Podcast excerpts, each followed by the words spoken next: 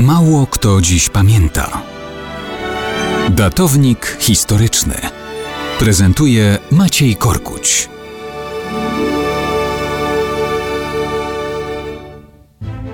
Mało kto dziś pamięta, że 13 lutego 1984 roku władzę na Kremlu objął rekordzista Konstantin Ustinowicz Czernienko.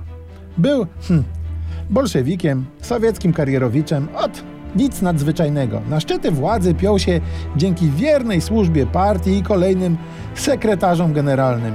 Najbardziej u boku Leonida Breżniewa.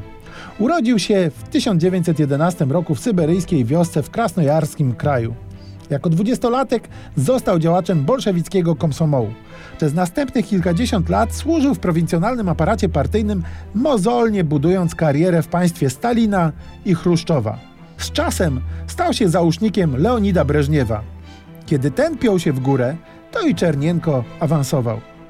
Także już w roku 1960 mógł się wreszcie przenieść do Moskwy. Stał się działaczem Komitetu Centralnego Komunistycznej Partii Związku Sowieckiego.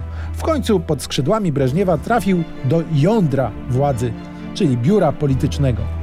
Kiedy starzejący się Breżniew coraz wyraźniej pochylał się nad własną trumną, wielu w Czernience widziało jego następcę, choć był zaledwie o kilka lat od Breżniewa młodszy. W 1982 roku Breżniew wreszcie poszedł szukać miejsca u boku Lenina i Stalina w bolszewickich zaświatach. Czernienko, choć był kandydatem partyjnego betonu, nie wygrał jednak rywalizacji z Jurijem Andropowem, szefem KGB. Ale i Andropow długo nie poszalał na szczycie imperium. Już na początku roku 1984 on także przeszedł na drugą stronę lustra. Nastąpiła mobilizacja betonu i sierot po Breżniewie. 13 lutego 1984 to Czernienko stanął na czele komunistycznego więzienia narodów. No, zaraz, zaraz. A gdzie te rekordy, o których wspomniałem na początku? Proszę bardzo. Był najstarszym przywódcą sowieckim w momencie objęcia władzy.